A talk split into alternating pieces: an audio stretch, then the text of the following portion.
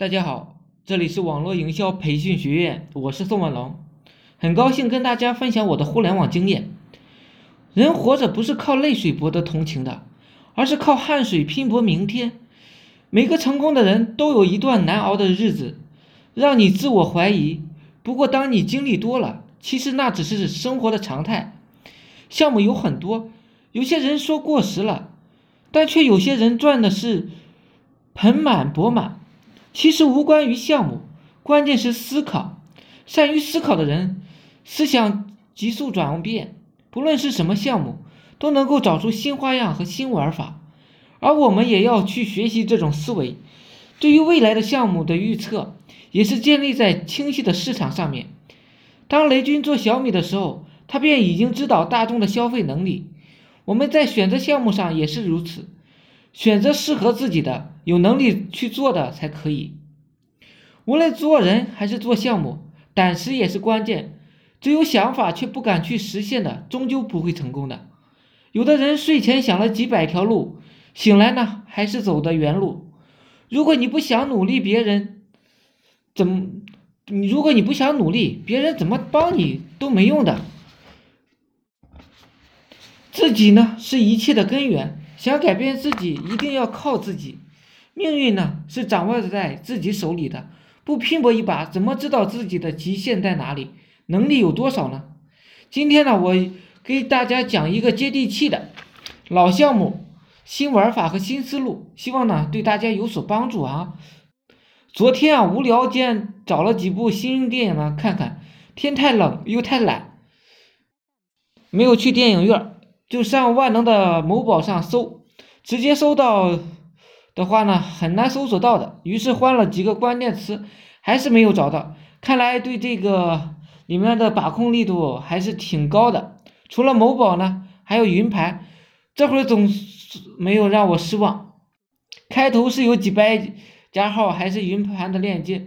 做网互联网呢这么久，其实导队里面的链接大半都是假的。没有几个是真有资源的。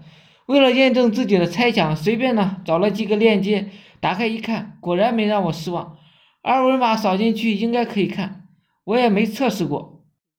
不过这种引流手段呢，确实是不错的，把流量引进自己的影视影视呢公众号，比百度知道引流的难度稍微小一点。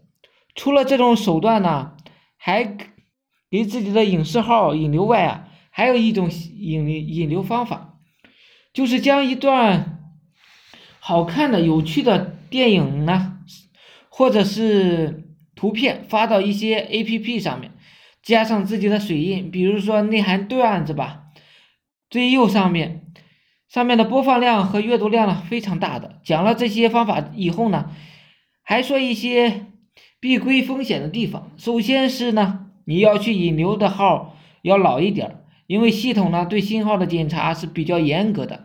第二呢，由于卖某种资源本身啊都是侵犯别人版权的，所以你的公众号啊自动回复还是有介绍里边的词汇要隐蔽一些。具体呢可以参考一下别人的影视号。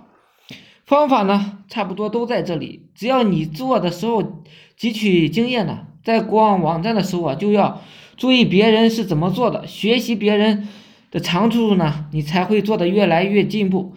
相关详情呢，你可以加我微信二八零三八二三四四九，或者是进我们的免费的分内部分享群，免费的群里边可以里边有详情。以后呢，有机会呢，我再给大家介讲解这个方法，一个电影公众号变现的手法呢。非常多，可以适合做淘客，也可以发一些撸羊毛的东西。我是宋文龙，自媒体人，从事自媒体行业五年了，有一套专门的自媒体网络营销暴力的培训方法。